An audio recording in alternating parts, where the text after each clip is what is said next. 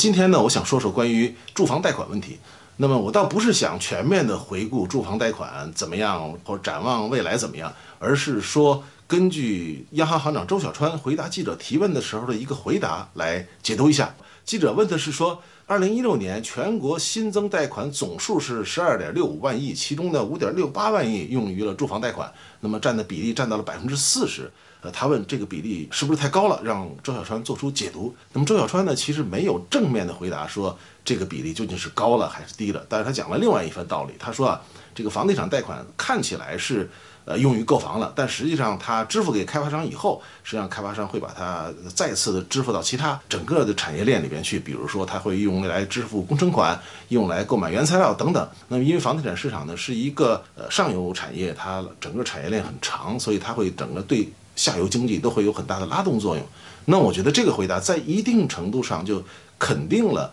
住房贷款对整个国民经济的拉动作用。那么至于说百分之四十的比例高了还是低了，其实似乎已经不那么重要。那么展望到二零一七年呢，周小川说说住房贷款呢还是会比较快速的发展，那么只是可能随着。房地产政策的调整也许会适度放缓，